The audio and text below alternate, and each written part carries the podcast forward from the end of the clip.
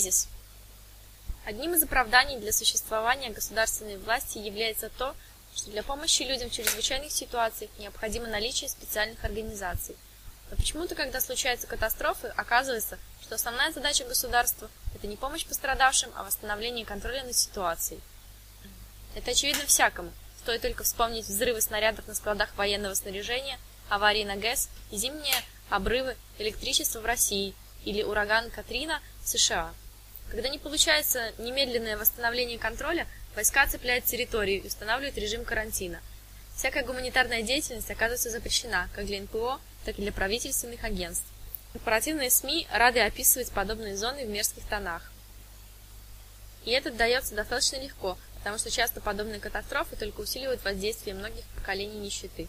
Правительственная риторика смещается с позиции «мы всех спасем» на «накажем мародеров». Вот слова бригадного генерала Гэри Джонса. Это будет чем-то вроде маленького Сомали. Мы проводим общевойсковую операцию по восстановлению контроля над этим населенным пунктом. Речь шла о Новом Орлеане, который в считанные дни превратился в часть третьего мира, которую нужно оккупировать и умиротворить. Ураган продемонстрировал, насколько тонка граница, отделяющая первый мир от третьего. Весь лоск, все гарантии промышленного капитализма, услуги и товары, которые появляются как по мановению волшебной палочки, постоянный поток информации, забота властей о жизни граждан все вдруг превратилось в угрозу для жизни, беззащитную зависимость, смесь бюрократии и жестокости. И все же, когда с лица гражданского общества была сорвана маска, выяснилось, что люди не потеряли способность к взаимопомощи и состраданию. Несмотря на все попытки полиции и военных осуществлять контроль над доступом в район, значительная часть гуманитарной помощи доставлялась анонимными добровольцами, которые действовали в тайне от полиции, чтобы помогать попавшим в беду. Некоторые из корпоративных СМИ выступили с критикой правительственных действий во время катастрофы, но справедливо было бы задать вопрос, где они прятали свое возмущение до шторма. Новый Орлеан был одним из ключевых пунктов торговли рабами, и потомки рабов жили в нем испокон веков, без существенных улучшений условий проживания. Уровень безработицы был одним из самых высоких в США. За несколько месяцев до урагана в городе произошло 10 случаев гибели мирных жителей от рук сотрудников полиции и два эпизода, когда полицейские, находящиеся на дежурстве и одетые в форму, изнасиловали женщин. Импровизированная эмблема в виде костей и черепа, которую приняли к использованию полицейские силы в первые дни после урагана, окончательно убедила местных жителей в том, что они и так уже чувствовали, что полиция – это авангард на службе у смерти, в чью задачу входит ограничение доступа людей к необходимым для выживания ресурсам. Нарушив катастрофу повседневной жизни, ураган обнажил трагедии нашего общества для глаз тех из наблюдателей среднего класса, кто еще не успел окончательно очерстветь сердцем. Во время репортажей о деятельности гуманитарных групп в районе урагана СМИ намеренно предпринимали попытки сместить внимание зрителей с продолжающейся катастрофы, которую представляет из себя капитализм, на исключительный случай отдельно взятого природного катаклизма. Однако именно в этот период у многих из наиболее бедных жителей города оказалось больше доступа к жизненно необходимым продуктам, чем когда бы то ни было. И вовсе не благодаря усилиям гуманитарных миссий, а из-за того, что отсутствие контроля сделало возможным апроприации воды, продовольствия, одежды и медикаментов.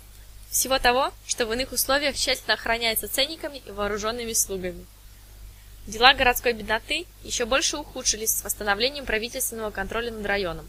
Каждый кризис – это возможность для реструктуризации. Покуда власть сохраняется в руках одних и тех же людей, они будут действовать исключительно в личных интересах. Правительство пользуется кризисами, чтобы уничтожить неподконтрольные сообщества. Бизнес, чтобы навязывать более выгодные экономические условия. Иногда этих целей можно добиться, если просто стоять в стороне и не мешать катастрофе случиться, а потом немного прибраться. В иной момент приходится силой навязывать перемены во имя сохранения общественного порядка. Помимо природных катастроф случаются еще рукотворные – к первым относятся ураганы, землетрясения и эпидемии, к вторым – войны, рецессии, геноцид и терроризм. Сложно оценить, какая из этих двух категорий катастроф причинила людям больше страданий, но по мере распространения капитализма вторая категория вчастую побеждает первую по количеству жертв и ущерба. Как и природные катастрофы, рукотворные кажутся совершенно неподконтрольным явлением. Кто может предотвратить войны между народами или обвал рынка – и вместе с тем подобных бедствий не было бы вообще, если бы не общественные институты, которые их порождают. Эти катастрофы лишь кажутся нам неизбежными, потому что мы не можем представить себе жизнь без централизованного правительства или частной собственности.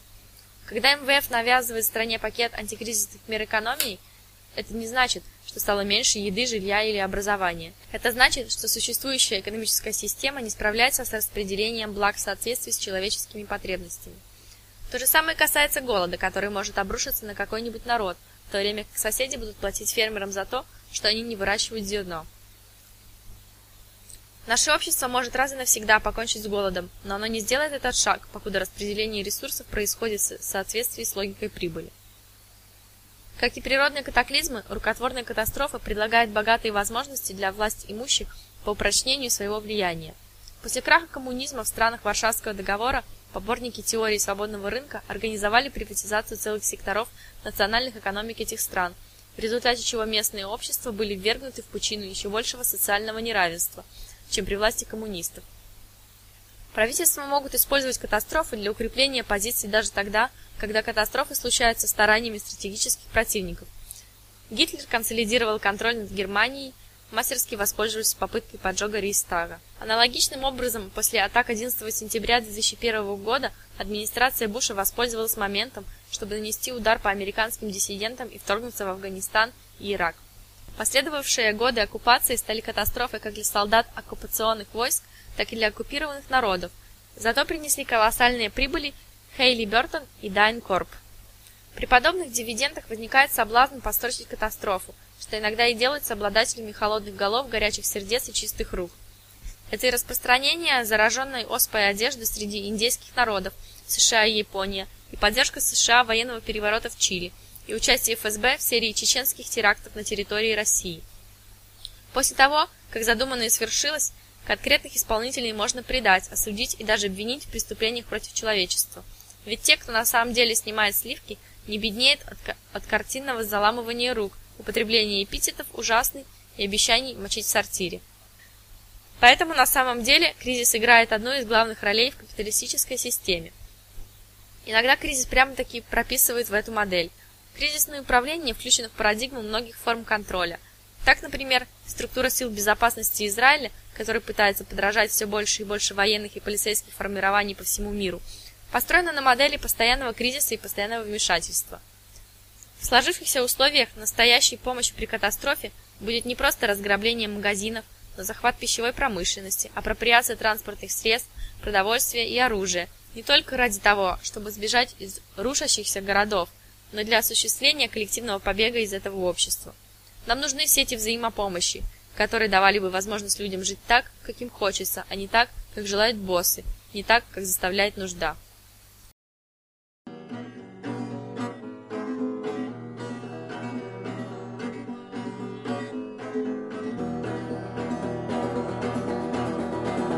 А мы пойдем с тобою погуляем по трамвайным рельсам Посидим на трубах у начала кольцевой дороги. Нашим теплым ветром будет черный дым с трубы завода. Путеводной звездой будет желтая тарелка светофора. Если нам удастся, мы до ночи не вернемся в клетку.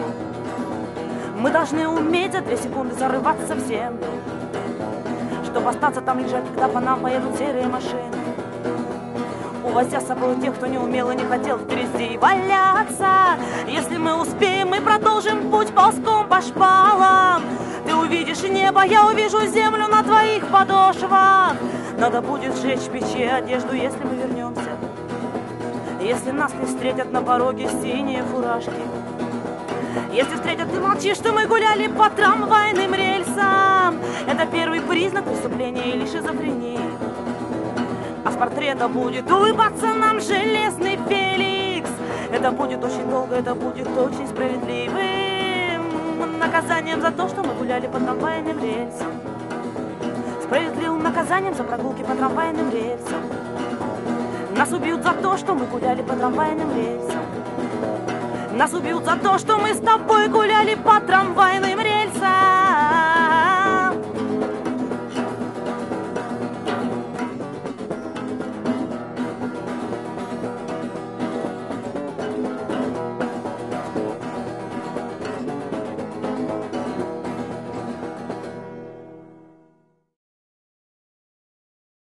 Неустойчивость и головокружение. Когда вы стоите на ступени пирамиды, достаточно одного неосторожного движения, чтобы потерять опору. И кто-то из соседей с радостью займет ваше место. Когда заходит речь о сохранении привилегий, богатые имеют то преимущество, что деньги делают деньги. Рабочие же имеют только то, чего добилось рабочее движение – профсоюзы, коллективные трудовые договоры, рабочие права. Но по мере глобализации рынков и распространения технологий рабочие вытесняются из промышленного сектора в сектор услуг, а постоянная работа на полный рабочий день заменяется работой на полставки и подработками. Это может принимать совершенно разные виды – сезонная работа, паденная работа, временная работа, участие в медицинских опытах. Общими же являются низкая оплата, ограничения в правах, отсутствие перспектив карьерного роста, отсутствие социального пакета и страховки, трудности профсоюзной организации. Преследуемые долговыми обязательствами, обремененные необходимостью ежемесячно оплачивать счета, лишенные каких-либо накоплений, рабочие выживают в условиях постоянной неуверенности в завтрашнем дне, постоянного напряжения. И подобные обстоятельства характерны не только для нашего класса. Даже богачи испытывают страх перед лицом неуверенности в завтрашнем дне. Брокеры, сигавшие из окон в черный понедельник, в прямом смысле слова предпочли смерть через падение на землю, падению в экономическом статусе. Но есть что-то соблазнительное в таком выходе из крысиной гонки.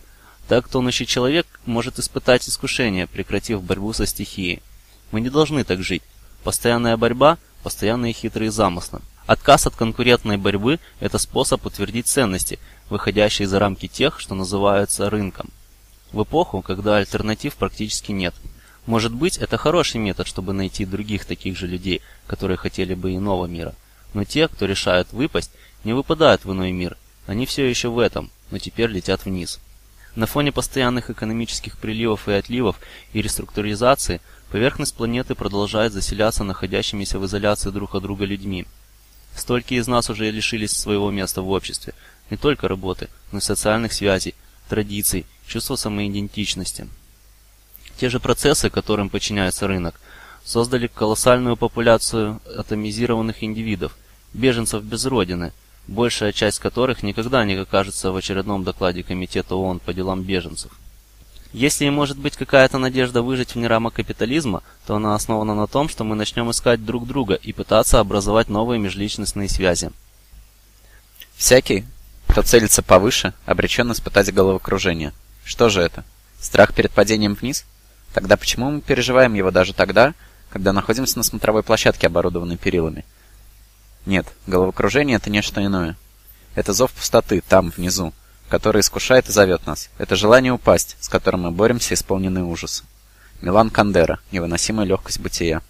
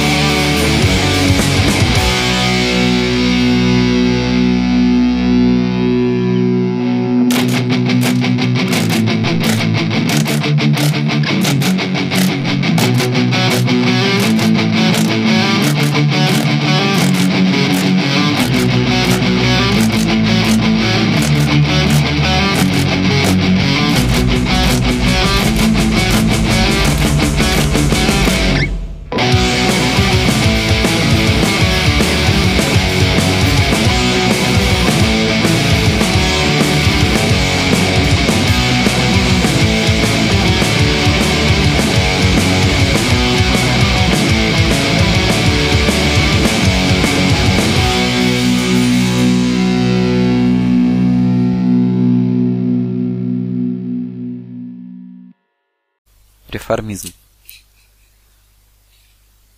Рабочие протестные движения начала XX века были умиротворены реформами и бюрократическими профсоюзами.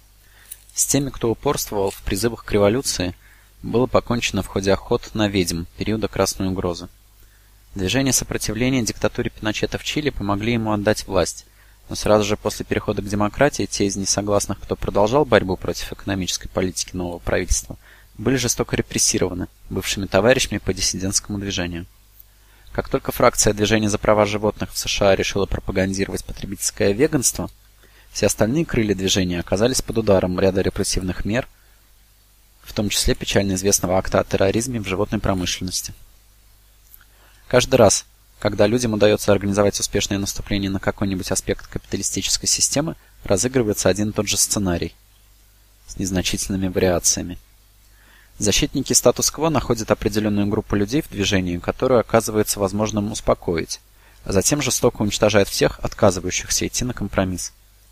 Оппозиция оказывается разделенной надвое в результате коварной политики соблазнения и насилия, а власти реструктурируются, чтобы включить в себя бывших диссидентов на фоне продолжающихся репрессий против несогласных. С учетом всего богатства выбора, наиболее разумные спешат договориться, чтобы только не испытать всю силу репрессий. Иронично, но этот вариант кажется разумным именно потому, что его выбирают столь многие. Едва критическая масса избравших мир бросается за стол переговоров, серая толпа, а таковых большинство, бросается вслед за ними. Так крысы бегут с тонущего корабля. Тех же, кто отказывается последовать, кто настаивает на борьбе против эксплуатации и угнетения, а не на сепаратном мире в личных интересах, их криминализируют, принимая новые законы, организовывая пропагандистские кампании в СМИ и прибегая к откровенному насилию. И все же реформистам будет не лишним помнить, что всеми уступками, которые они получают, они обязаны деятельности тех, кто отринул компромиссы. Либералы и реакционеры хотят, чтобы мы поверили, будто конфронтационные тактики сопротивления делегитимизируют протест. Но на самом деле именно радикалы заставляют власти признать легитимность реформистов. Движение за гражданские права черного населения никогда бы ничего не достигло, если бы не прямая явная угроза радикалов вроде Малькольма Икс и Черных Пантер. Сторонники реформ добиваются прорыва в переговорном процессе с властями и признания в высших сферах на фоне пыток и гибели своих товарищей. На самом деле все их достижения и признания – это цена молчания, которую они платят, пока повстанцев перемалывают жернова репрессивных органов, а имена вымарывают из истории страны. Будущим поколениям прививается ложное представление о том, что социальные перемены возможны при ненасильственном сопротивлении, в результате чего люди вырастают с верой в силу петиций, обращений к чиновникам и общественных приемных президента. В ходе этого процесса остатки движений сопротивления оказываются переплетены с правящим аппаратом. Все запутывается еще больше.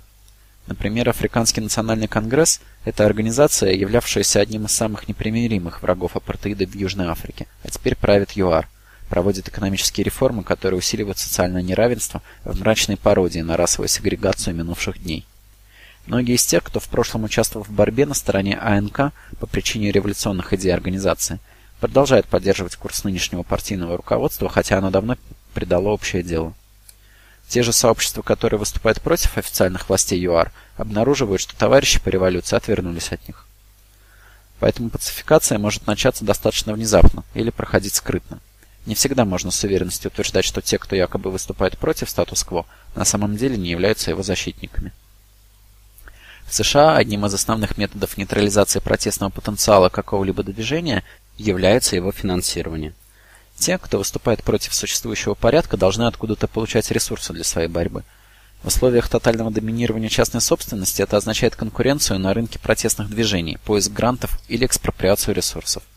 Последнюю практику особенно трудно осуществлять в течение продолжительного времени. Что до первых двух вариантов, то легко увидеть, как они могут изменить характер протестного коллектива. Именно поэтому богатые способны проецировать свое колоссальное влияние на протестные движения, выступающие за социальные перемены. Для этого достаточно выборочное финансирование несогласных. Структуры, которые используются для распределения финансирования, зародились более ста лет назад, когда такие магнаты, как Рокфеллер и Карнеги, основали первые фонды. Целью подобных организаций является умиротворение бедноты и недовольных, и в то же время работа по направлению общественного развития в нужную богатым и знаменитым сторону. У филантропии как метода лечения симптомов систематических болезней богатая история. Налоговые вычеты для благотворительных пожертвований в тот или иной фонд до сих пор являются для богачей надежным способом избежать внимания налоговой службы. Как и программы развития искусств или финансирования деятельности исследовательских лабораторий правого толка. И самое главное, что это прямое вложение в будущее правящего класса.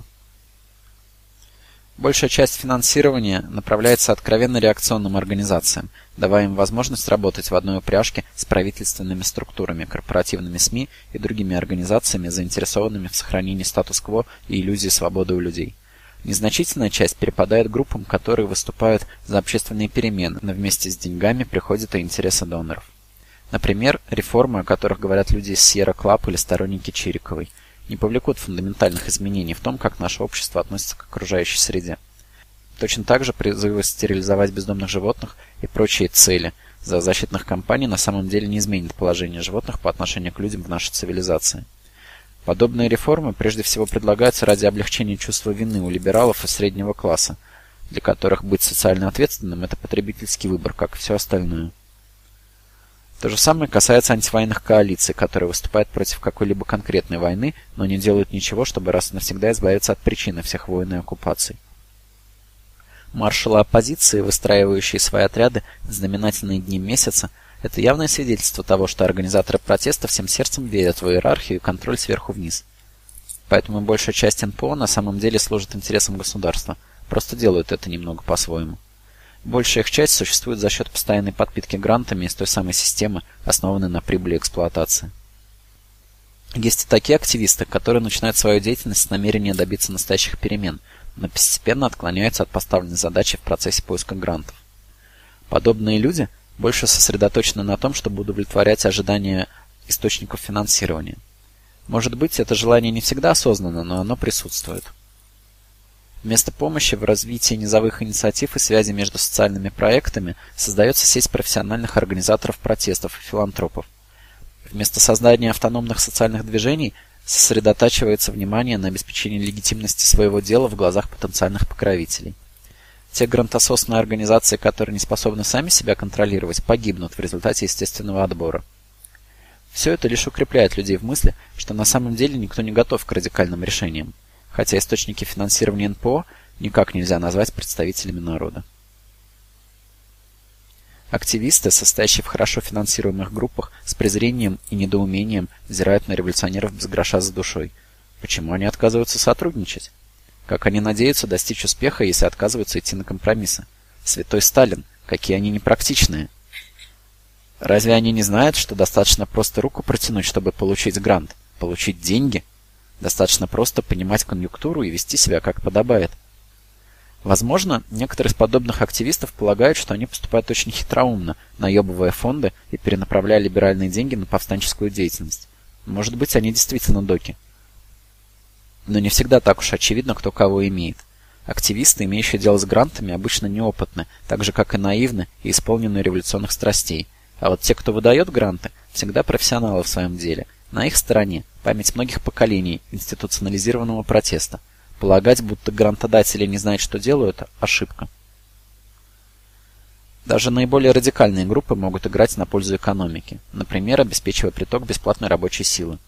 Добровольцы с радостью покрывают капитализм в его худших проявлениях. Голодные бездомные и загрязненная окружающая среда, например.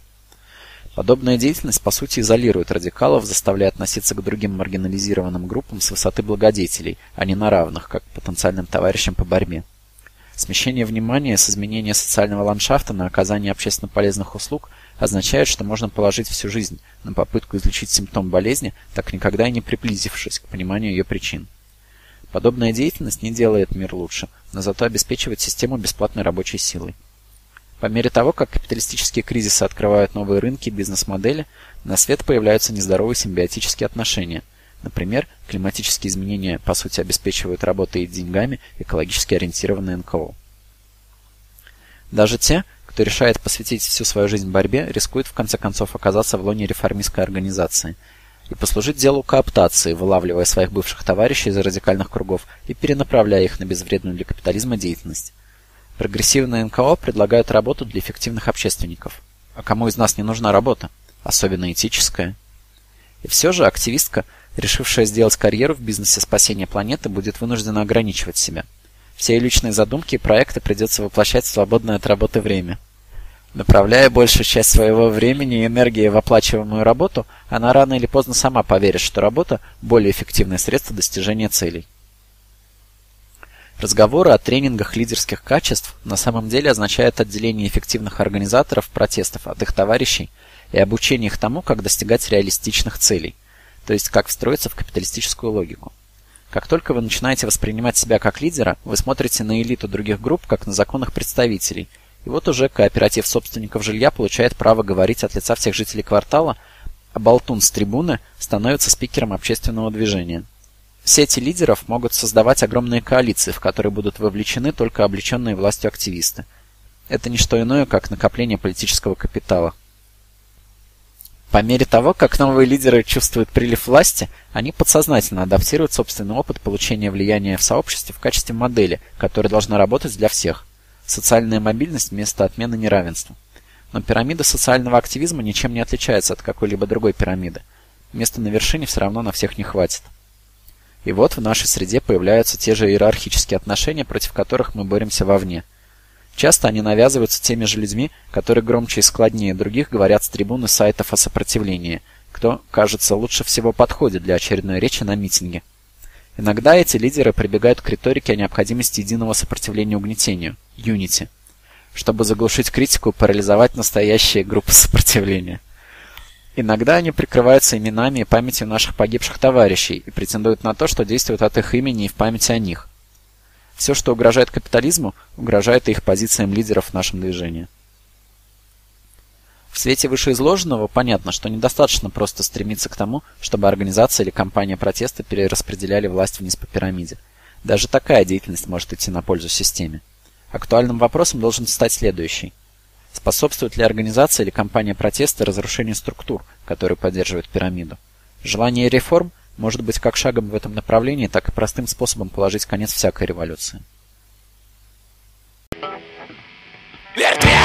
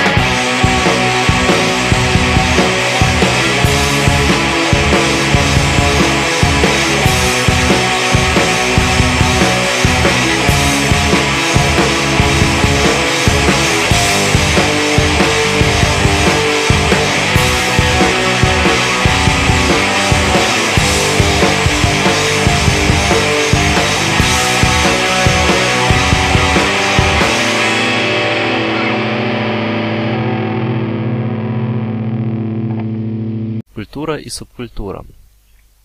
Культура в широком смысле этого слова, как система ценностей, практик, идей и идеологий, имеет решающее влияние на характер общественной жизни.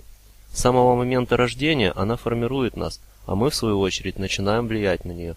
Все наше общество создано заново в соответствии с запросами капиталистической экономики. Однако мы до сих пор можем обнаружить фрагменты докапиталистической логики. Культура вовсе не статична, поскольку она постоянно воспроизводится и открывается заново.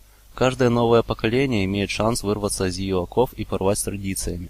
Кажется, что капитализм воспроизводит себя независимо от культуры. Создается впечатление, что он не нуждается в идеологической поддержке людей, покуда они участвуют в рыночных отношениях. Но выбор есть всегда. Миллионы людей так называемого нового света и во многих других краях планеты выбрали бороться и умереть вместо того, чтобы превратить жизнь в выживание в условиях рыночной экономики. Следовательно, материальные ценности, лежащие в основе экономики, социально воспроизводимый конструкт, как и стремление подчиняться, которое необходимо для сохранения капитализма и потому навязывается нам с детства. Поэтому антикапиталистическое сопротивление имеет не только экономическое, но и культурное измерение. Оно подразумевает смену системы ценностей и переход к новым практикам межличностных отношений. Те, кто отрицает эксплуатацию и угнетение, волей-неволей кажутся обывателями, иными в культурном плане. Это может проявляться как внешняя инокость, индейцы, живущие так же, как и их предки. Или же это может проявляться в рамках капиталистического общества в виде контркультуры. И в то же время культура может казаться иной, даже оппозиционной, но на самом деле не представлять никакой угрозы капитализму. Колонизация уничтожила или гомогенизировала огромное количество сообществ. Практически с лица земли была стерта большая часть альтернативных капитализму моделей общественного устройства – Недавно колонизированные народы превращались в рабочую силу, а капиталисты принимались эксплуатировать культурные различия в личных интересах, разделение рабочего класса с целью помешать угнетенным объединиться и сообща вступить против угнетателей. И все же иногда даже культуры, которые были колонизированы много веков назад, сохраняют глубоко внутри искры непокорности. Культурные меньшинства зачастую оказываются самой благодатной почвой для прорастания семян восстания – Наиболее радикальной частью рабочего движения США начала века были именно представители сообществ иммигрантов. Миф о США как о рае для иммигрантов, месте, куда можно приехать и смешаться с другими изгоями, чтобы воплотить мечту о счастливой жизни, был призван заменить собой все эти потенциально революционные культуры и положить начало культуре массовой. Но и массовая культура может представлять опасность. Едва компромиссы по зарплате, предположенные Генри Фордом, стабилизировали положение на профсоюзном фронте, антикапиталистическое сопротивление переместилось в область потребления. Массовая культура создала возможности для саботажа путем массового отказа, и колоссальные людские конгломерации, объединенные единой культурой потребления, взбунтовались против конформности и отчуждения. В начале своей книги «Сделай это» культурный идол Джерри Рубин так говорит о роли этого феномена в проявлении бунтарских настроений 60-х. С вертящейся задницы Элвиса сорвала звезда, давно предсказанный разозленный отпрыск общества потребления, новые левые. Поколение, начавшее с того, что выступало против родителей, подавлявших его сексуальность, закончило полномасштабными уличными бунтами. В ответ на это капиталисты инкорпорировали в рынок требования индивидуальности и разнообразия – по времени это совпало со смещением с однообразного массового производства в сторону более дифференцированных потребительских товаров и идентичностей. И вот, вместо массовой культуры миру было явлено постоянно расширяющееся пространство субкультур. Кому-то это может показаться возвратом в эпоху разнообразия до появления массовой культуры, но есть одно важное отличие. Этнические различия предшествовали капитализму, а субкультурные производятся и распространяются посредством рынка, даже когда субкультура претендует на отказ от рыночных ценностей. И, подобно массовой культуре, субкультуры породили новые общие точки референции, которые воспроизводят ту же самую культурную и общественную сегрегацию. Если битломания представляет собой артефакт массовой культуры, были проданы ни с чем не сравнимые объемы альбомов, но все вышло из-под контроля, когда миллионы фанатов стали подражать контркультурной направленности кумиров – то появление металла, панка и хип-хопа в начале 70-х ознаменовало переход постфордистской модели множества субкультур. Да, на рынке до сих пор есть место для суперзвезд, но теперь музыкальный рынок распространяется вокруг них в горизонтальной плоскости. С наступлением 80-х практически всякий, жаждавший конфронтации с системой, оказался изолирован в карантине собственной отдельной субкультуры. Но и здесь для капитализма возникла угроза. Получить влияние в малочисленной субкультуре оказалось простой задачей для радикалов.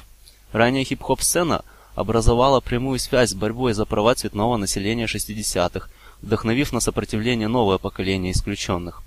Андеграундные панк-группы выпускали собственные альбомы и проводили собственные концерты на собственных площадках, создав в результате альтернативную «сделай сам» DIY экономику. Соответствующие сети сопротивления и набор антикапиталистических ценностей. Это был прорыв в том смысле, что для распространения подрывных идей использовались форматы, зачастую недоступные рабочему классу и профсоюзным активистам. И в то же время эти ребята были пионерами и испытателями новых форм предпринимательской деятельности. Они проложили дорогу менее политизированным исполнителям. Этот коктейль из антикапиталистических ценностей и мелкокапиталистического предпринимательства оказался крайне нестабильным, но очень мощным. Свободный рынок распространял западную культуру по всему свету, и новые контркультуры присоединились к антикапиталистическому движению от Чили до Турции, от Беларуси до Филиппин. Таким образом были заложены основы интернационального характера новых форм сопротивления. Это совпало по времени с пиком антиглобалистических протестов на рубеже веков. Буйные молодежные субкультуры помогли придать радикальность мировому движению протеста, в которое входили на тот момент индейские племена, НПО и остатки независимых рабочих профсоюзов. На заре 21 века новые технологии сделали универсальными характер сетевых структур, которые использовались в качестве инфраструктурной основы DIY подполья. Интернет и мордокнижка сделали каждого потенциальным вольным художником, одновременно приветствуя и подменяя свободу традиционной DIY-культуры. Простота и легкость, с которой оказалось возможным поглощать новые субкультуры, сделала их слишком легкими и несерьезными. Это лишило подполья части политического содержания, оставив, впрочем, эстетически привлекательную внешнюю оболочку, крас капиталиста вместо анархических и индейских воинов, например. В наши дни в молодежной культуре доминируют не виниловые пластинки, а ролики на ютубе, быстрые и легко забывающиеся. Субкультуры предыдущих поколений жителей планеты последовательно атомизируются и загоняются во все более сужающиеся рамки. И это происходит в рамках общего тренда на атомизацию эксплуатируемых и исключенных. Потребительский выбор более не создает когерентное общественное образование, способное развить радикальный взгляд на окружающую действительность. Вместо этого радикализм сам по себе стал культурной нишей, а новейшие субкультуры целиком и полностью переместились в виртуальную реальность интернета. Есть ли в эту эру культурной фрагментации хоть что-то, что нас объединяло? Ну, по крайней мере, нас объединяет то, чего все мы лишились. Нам всем отказано возможности влиять на окружающий мир, если только мы не продадимся сами или не превратим других людей в товар. Над всеми нами давлеют правила и общественные установки, к принятию которых почти никто из нас не имел никакого отношения. Мы все живем в тени суперзвезд, и даже суперзвезды живут в тени собственных образов, в мире, где реальность оказалась подчинена репрезентациям. Каждого и каждую из нас оценивают в соответствии с рыночными критериями. Кажется, что для воплощения нашего творческого потенциала мы просто-таки обязаны встроиться в систему – Вместо общего чувства принадлежности к какой-то культуре нас объединяет общее для всех чувство лишенности и бездомности, усиленное нашим пассивным согласием мириться с произволом. В общем-то, ничто из этого не ново, но никогда раньше это не имело столь универсальный характер. И еще кое-что. Теперь, когда кто-то где-то бунтует, об этом сразу же узнают все на планете.